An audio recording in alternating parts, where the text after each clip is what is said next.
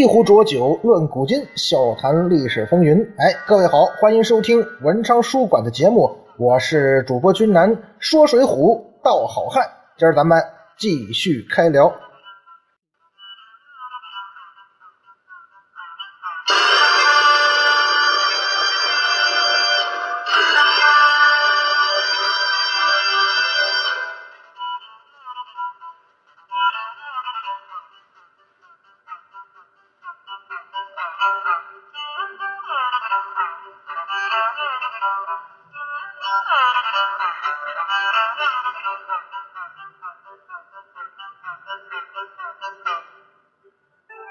上一回啊，啊，君南跟大家伙说到啊，宋江执意要杀黄文炳，哎，有一层目的啊，是要向这个梁山呢示威。具体来说呢，就是向晁盖示威，和另一个出了那个馊主意的人示威。这个人是谁呀？我想也不难猜，那就是智多星吴用。那么我们反过来想一下啊，吴用。他对宋江这种类型的江湖名人了解多吗？了解不多，应对的办法也不多。吴用啊，对于宋江这种自作神秘的作态，他其实是很反感的。但是呢，他又缺少江湖斗争的经验，实在找不出什么好办法来对付宋江这种人。虽然啊，吴用是不能在精神层面打击宋大哥的，但是他可以利用现有的资源。和优势在物质和肉体上打击宋江，吴学究啊很清楚，如果不把宋江弄到咱们梁山坡，而让他一直在江湖上这么兴风作浪，梁山坡这些大头领啊一辈子都没翻身的机会。如果把宋江弄上梁山呢，而且要以救命恩人的身份把宋江救到山上，那么这样呢就能极大的。打击宋江的那种优越感，而我们这帮人呢也会心理平衡。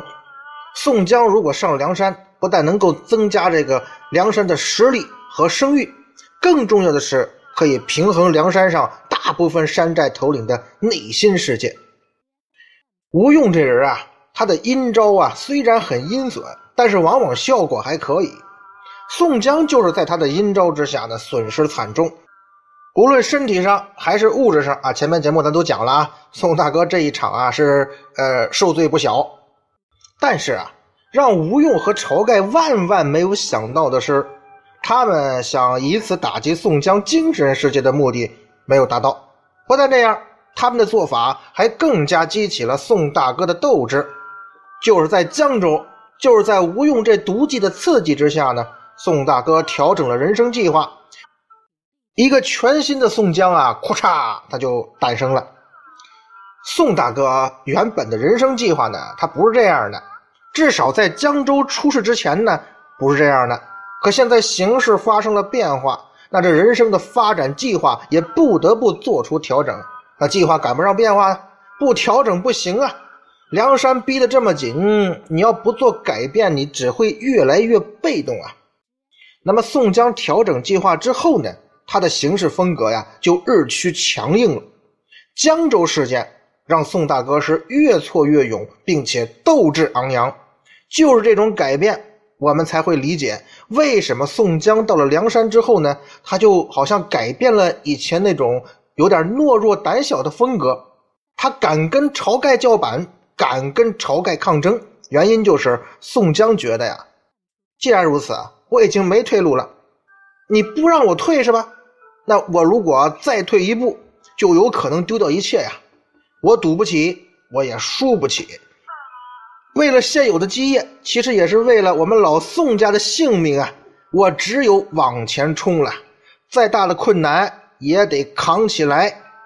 所以说呀，吴用的毒计啊，对宋江的刺激是很大的。宋江及身后势力在日后应对梁山坡内部斗争的时候呢，态度上。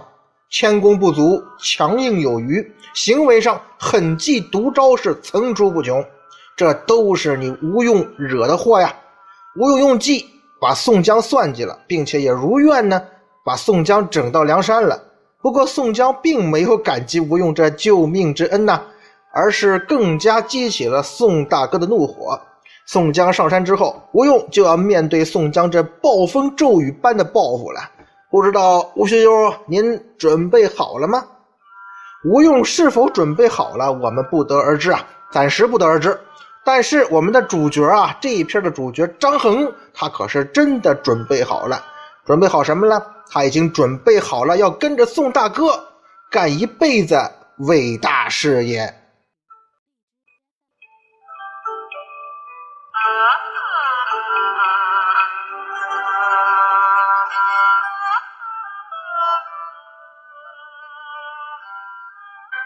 接下来回到张衡的视角，张衡在配合张顺等人把宋江啊这伙儿接应出险地之后呢，哎，张衡啊他又隐身到人群之中去了。你这职业病是不是？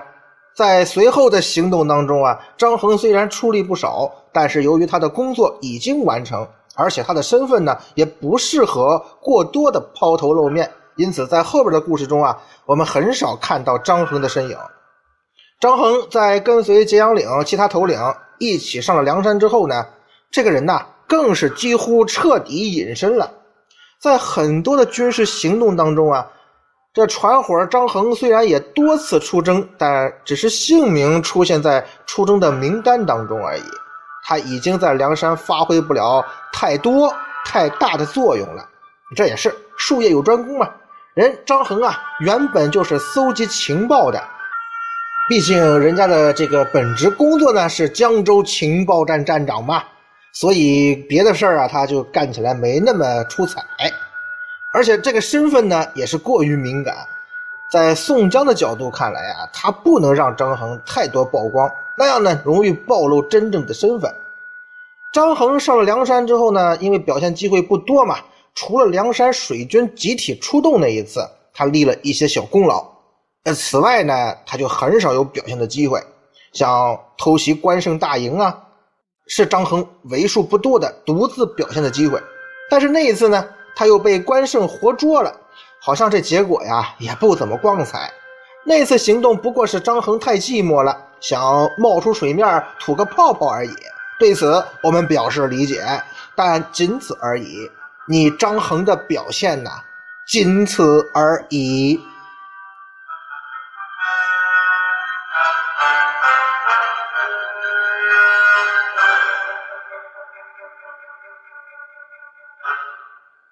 那么话说回来啊，像张衡这样的啊，如此神秘的老牌情报人员，你就甘心这么沉寂下去吗？当然不甘心，肯定不甘心。可是由于梁山上啊，这方方面面的能人实在太多了，就算是我张衡最引以为傲的潜伏功底，你跟那些梁山上真正搞潜伏的大咖们啊。比起来的话，我也没什么可以炫耀的地方。满以为啊，可能这张衡的一生啊，也就这么着了。他只是依靠兄弟张顺的名气呢，混迹于梁山。没想到突如其来的征方腊战争，又让张衡有了表现的机会。而且他这一次的表现堪称完美。当然，张衡这次的表现在完美的背后呢，是一个悲壮的结局。可以说呀，他是用生命。在进行自己这一生最后的谢幕演出啊！在残酷的征方腊战争开始之后呢，张衡和张顺全都参加了这次对梁山大部分人来说啊有去无回的战争。征方腊的战争太残酷了，很多的兄弟是相继阵亡。看着日益减少的头领的队伍呢。情报战线的老前辈张衡，你就没有什么察觉吗？当然有察觉，肯定有察觉。张衡怎么可能没有察觉呢？这么些年的情报工作，那不是白做的。做情报工作呀，各方面的业务技能自不必说，最主要的是，哎，你作为一个情报工作人员啊，你要有灵敏的政治嗅觉呀。没有政治嗅觉是干不好情报工作的。像。詹姆斯·邦德、汤姆·克鲁斯演那个叫什么来着？亨特是吧？还有那个马特·戴马特·达蒙演那个《谍影重重》那个，这些间谍啊，在电影当中啊，那些耍弄花俏的技巧看起来是很过瘾的，但是像这样的人啊，在真正的情报界呢，也是属于蓝领的，充其量是战术级的打手和特工。真正的战略级特工啊，那得是红色蝶王佐尔格那样的，他不是靠身手吃饭，而是靠头脑、靠嗅觉。不过这种人太少了，我们寻常老百姓呢，是根本不会知道这种人的存在的。说到这儿啊，那位同学就说了：“哦，寻常老百姓不知道，军南你怎么知道的？你脱离群众是吧？你不是老百姓是吧？”哎，我怎么知道的？我当然是普通老百姓，可是我读《水浒传》呢。所以我很幸运呐，这么稀少的间谍呢，竟然啊，就因为我读了《水浒传》，哎，就让我发现两位。是的，你没听错啊，我说的是两位，而张衡呢，就是其中之一。啊，虽然张衡也很优秀，但是他只能排在第二位。第一位是谁呀？别着急啊，后边再说哈。这个张衡系列你是听不着了。张衡的政治嗅觉是很灵敏的。那么。他在征方腊战争当中，他嗅出什么了吗？张衡原先对于征方腊的战争啊，好像并没有表现出什么特别的想法。即使在战争过程当中啊，呃，死了很多头领，死了很多兄弟，他也没有觉得征方腊战争有什么不对劲的地方。毕竟打仗你就得死人呐，梁山又不是什么大罗金仙、金刚罗汉，那也是肉身凡胎啊。你梁山好汉也是人呐。也会有生老病死，在刀枪堆里厮杀，出现伤亡，那是在所难免。以前朝廷多次征剿，梁山没有死过一个头领，那是为什么呀？那是因为梁山战斗力很强，战术对头态度端正，而且占着地利啊，使得梁山屡战屡胜，并且呢没有损失一名头领。后来下了山，在征辽的过程中啊。由于上天的帮助啊，这个上天要加引号的，也是有惊无险的赢下战争。当然，军丹我个人认为啊，征辽战争啊，在最原始的《水浒传》中啊，应该是不存在的。那一段有点像加上去的哈。如果大辽国那么好打，你大宋朝正规军也不至于让人打得龟缩不前呢，以至于你这么多年都拿不回幽云十六州吗？再者说呀，梁山的运气也太好了。大辽国那么彪悍的军队，愣没有留下梁山哪怕一名头领的性命，这个，呃，把辽国也写的太弱了点你像张清的喉咙呢，中了大辽国的箭矢攻击，竟然没死。为什么没死啊？他后边还得打方腊呢，是吧？天哪！所以说这个上天呢，加引号的上天，真的是很眷顾梁山啊。那到了江南，到了征方腊的战场上。这运气可就用完了，大家伙儿该上路了，所以就出现了大面积的死亡。对于梁山在征方腊战争中啊，损失那么多头领，其实张衡肯定是有思想准备的。刀口舔血，哪有不出危险的？你梁山好汉的命是命，难道人家方腊那边的人他的命就不是命了？以命换命很正常啊。可有一些事情的发生啊，让张衡很不爽。并且他也逐渐察觉出了这事儿啊不对劲。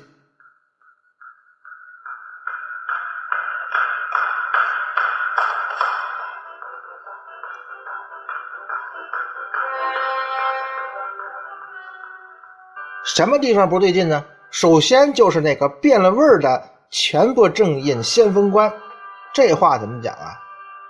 在古代军队当中啊。这个所谓的前部正印先锋官是很重要的角色，这个位置的将军呢，你不但要负责情报搜集，还要确保道路畅通，而且在跟敌人接触的时候呢，还要做到首战得胜，不能打击全军的士气呀。也就是说呀，作为一个先锋部队，你的任务可不仅仅是战斗任务，即使有战斗任务，也要求你力求速胜。那长时间的攻坚战、消耗战。不是这个先锋部队啊，应该担负的主要任务，那是后边的主力大部队的主要工作啊。而现在呢，我梁山啊，啊招安了是吧？可是招安之后担任的这个先锋部队的职责呢，居然是担负了全部的大部队的职责。你不但要顶在前面和方腊的军队死磕，朝廷的部队呢，远远的跟在后边，就跟监视一样看热闹。你在前线死扛半个月，朝廷军队呢就在后边看半个月热闹。梁山什么时候把城池占了，朝廷军队什么时候才到？更甚者，梁山占领城池之后呢，宋江要派人通知后面的朝廷官军，然后那些人才大摇大摆的过来，干嘛呀？这是？朝廷这是把梁山当傻子呢？当猴子耍？你这哪是先锋部队啊？明显的是炮灰啊！先锋部队是尖刀，尖刀有这么用的吗？另外。梁山的后勤方面的头领呢，纷纷被朝廷给调走了。在梁山远征方腊之初，朝廷以各种理由抽调多名头领。虽然说啊，招安了嘛，你梁山也是朝廷的军队啊。虽然咱们知道是表面上的，你既然是朝廷的官军了，你就得无条件服从朝廷的命令吧。可是你这么明显啊，在大战之前啊。拆散梁山这个大集体，你这种行为啊，还是让人明显看出来这有问题呀！啊，包括这个神医安道全奉旨调回东京的时候，这明摆着了啊！你把这个军医都都调走了，张衡就已经发现这事儿越来越不对劲了。你把军医调走干嘛呀？这是盼着我们死得慢是不是？这不是好兆头。那如果接下来啊，我们兄弟们受伤了怎么办？朝廷这么干叫什么呀？这叫釜底抽薪呐，明摆着是要梁山的命啊。那么既然张衡察觉到了不对劲儿，那他也就很担忧接下来自己和兄弟的前景了。特别是张顺的前景，他是最为关心的，亲兄弟嘛。不过关心归关心，担忧归担忧，张衡在心中啊，对于兄弟张顺的前景还是略微放心一些的。为什么呢？因为张衡知道啊。张顺，我兄弟跟宋大哥的感情杠杠的，太好了。对于张顺的安全呢，宋大哥一定会照顾一下的，那是嫡系呀。可是，不幸的事儿还是发生了。前面讲的时候，大家也知道啊，张顺浪里白条，在杭州西湖永金门阵亡了。张顺死了，我兄弟死了，这下子可激起了。张衡的愤怒，为了宋大哥的计划，我张衡潜伏卧底，受再大罪我认了；为了宋大哥的事业，我张衡隐身蛰伏，受再大委屈我也忍了。可宋大哥，你不能把我兄弟张顺往死里玩啊！张顺对你咋样？你不是不知道吧？张顺对我这个亲哥哥都没有对你那么好啊！宋江，你太不讲情义了，你也太狠毒了。哎，那位同学说，要这么讲的话，哦，张衡因为张顺的阵亡就迁怒于宋江。你也说了吗？是战争啊，就要死人呐，而且对宋江还有抱怨，这种抱怨有道理吗？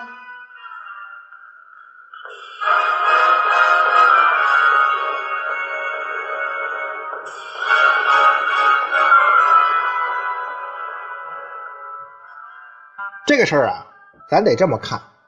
张衡对宋江的怨恨，如果是出于私心，他怨恨宋江没有错误。谁的亲兄弟死了不伤心呢？心生怨恨可以理解。如果站在公事公办的角度看待张顺阵亡这件事呢，你张衡啊，确实不应该怨恨宋江。宋江作为三军统帅，战争嘛，他不应该为张顺的意外阵亡负责。他要对梁山全体头领的阵亡负责，张顺只是其中之一罢了。这么多好汉都死了，宋大哥应该受到谴责吗？这里啊，虽然俊南一向对宋大哥是以黑为主哈，但是我认为啊，他不应该，因为宋江很清楚，人固有一死，那就要看你怎么死。如果梁山的众兄弟不接受招安，不来到江南这征方腊战场，他们也会死。你你这边是人就得死，不是死于朝廷的强力征剿，就是死于内部火并。你当了土匪啊，想善终是很困难的。宋大哥这个观点呢，也应该是得到梁山啊大部分人或者说极大部分人认可的，否则宋江这个招安计划不会这么顺利的成功。那么，假如这是宋大哥的观点，张衡会接受吗？张衡其实啊，他也是接受这个观点的。宋大哥这观点从根本上来说没什么问题，可别听啊那种批判宋江的人的话啊。很多人呢是真的是站着说话不腰疼，大声说话不再想家。哎，像当年文革的时候啊，曾经有过轰轰烈烈的呃批宋江运动。那一场运动的目的呢，不是批宋江，而是带有政治目的，不是学术研究。其目的很复杂，根本不是为了研究《水浒传》。这个我不能多说啊，说多了这节目就没了啊。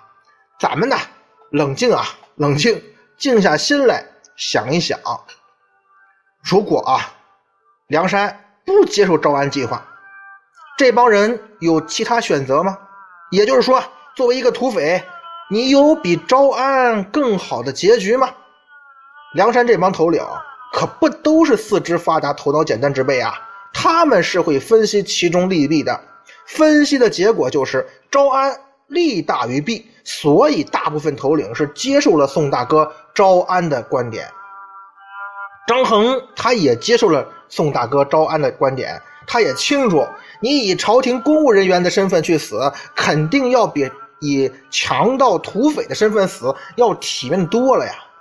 但是，张衡还有其他的梁山头领，万万没想到的是呢，他们死的日期呀，太早了啊！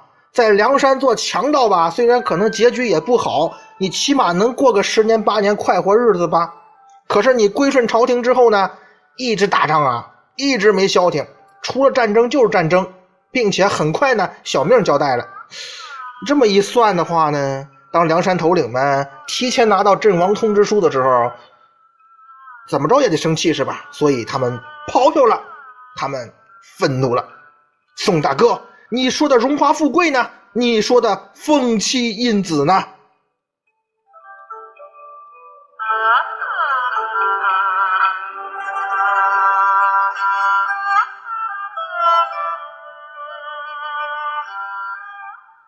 那么张衡呢？张衡当然也很愤怒，但是他很清醒，他选择用另一种方式来表达自己的愤怒和不满。张衡的愤怒表达呢，完全出自于私心。张衡一直执拗的觉得呀，宋江要对张顺的死负责。他认为，为了避免张顺的死亡，你宋大哥是有办法的。危险的任务呢，你不让我兄弟去干不就行了吗？就像你一直护着你亲弟弟宋清那样，但是宋江没有这么做，所以张衡不高兴。在张衡看来，张顺虽然是自己的弟弟，可是他跟你宋大哥的感情太好了，也是你宋大哥的亲弟弟啊。这怎么听着这么怪啊？你宋江能保护自己亲兄弟宋清，就不能保护保护这个便宜亲兄弟张顺呢？好，既然宋江你不仁，休怪张衡我不义。你做初一。我做十五，为了给弟弟讨回公道，张衡决定啊，我不再蛰伏了，我要把全部能量都爆发出来。张顺的死刺激了张衡，也让我们看到了一个真实的张衡，一个完全陌生的张衡。就在张顺在永金门丧命后不久，远征外地的张衡突然出现了。在张顺和李俊征战杭州的时候呢，张衡和阮小七啊到钱塘江执行任务去了，他并没有跟张顺在一起。可当张顺阵亡后不久，在方天定溃败到五云山的时候呢，张衡突然从五云山脚下那个五云江当中窜了出来，一刀杀死了方天定。哎，你张衡在这个时候横空出世，很让人惊讶呀！你的行为暴露不少问题呀！起码有三个问题，哪三个问题啊？你怎么出现在这儿的呀？你的水性怎么这么高啊？你的武功怎么这么强啊？好，先说第一个问题，张衡，你为什么恰好出现在方天定的逃跑路线上呢？说到这个事儿啊，哎，简直就不能用巧合来形容了，那得用神迹来形容，还真让我说着了。这段故事情节呀。你要是看看原文啊，那就是一段奇妙的神话故事。看啊，张衡道：“小弟是张顺，因在永金门外被枪箭惨死，一点幽魂不离水里飘荡。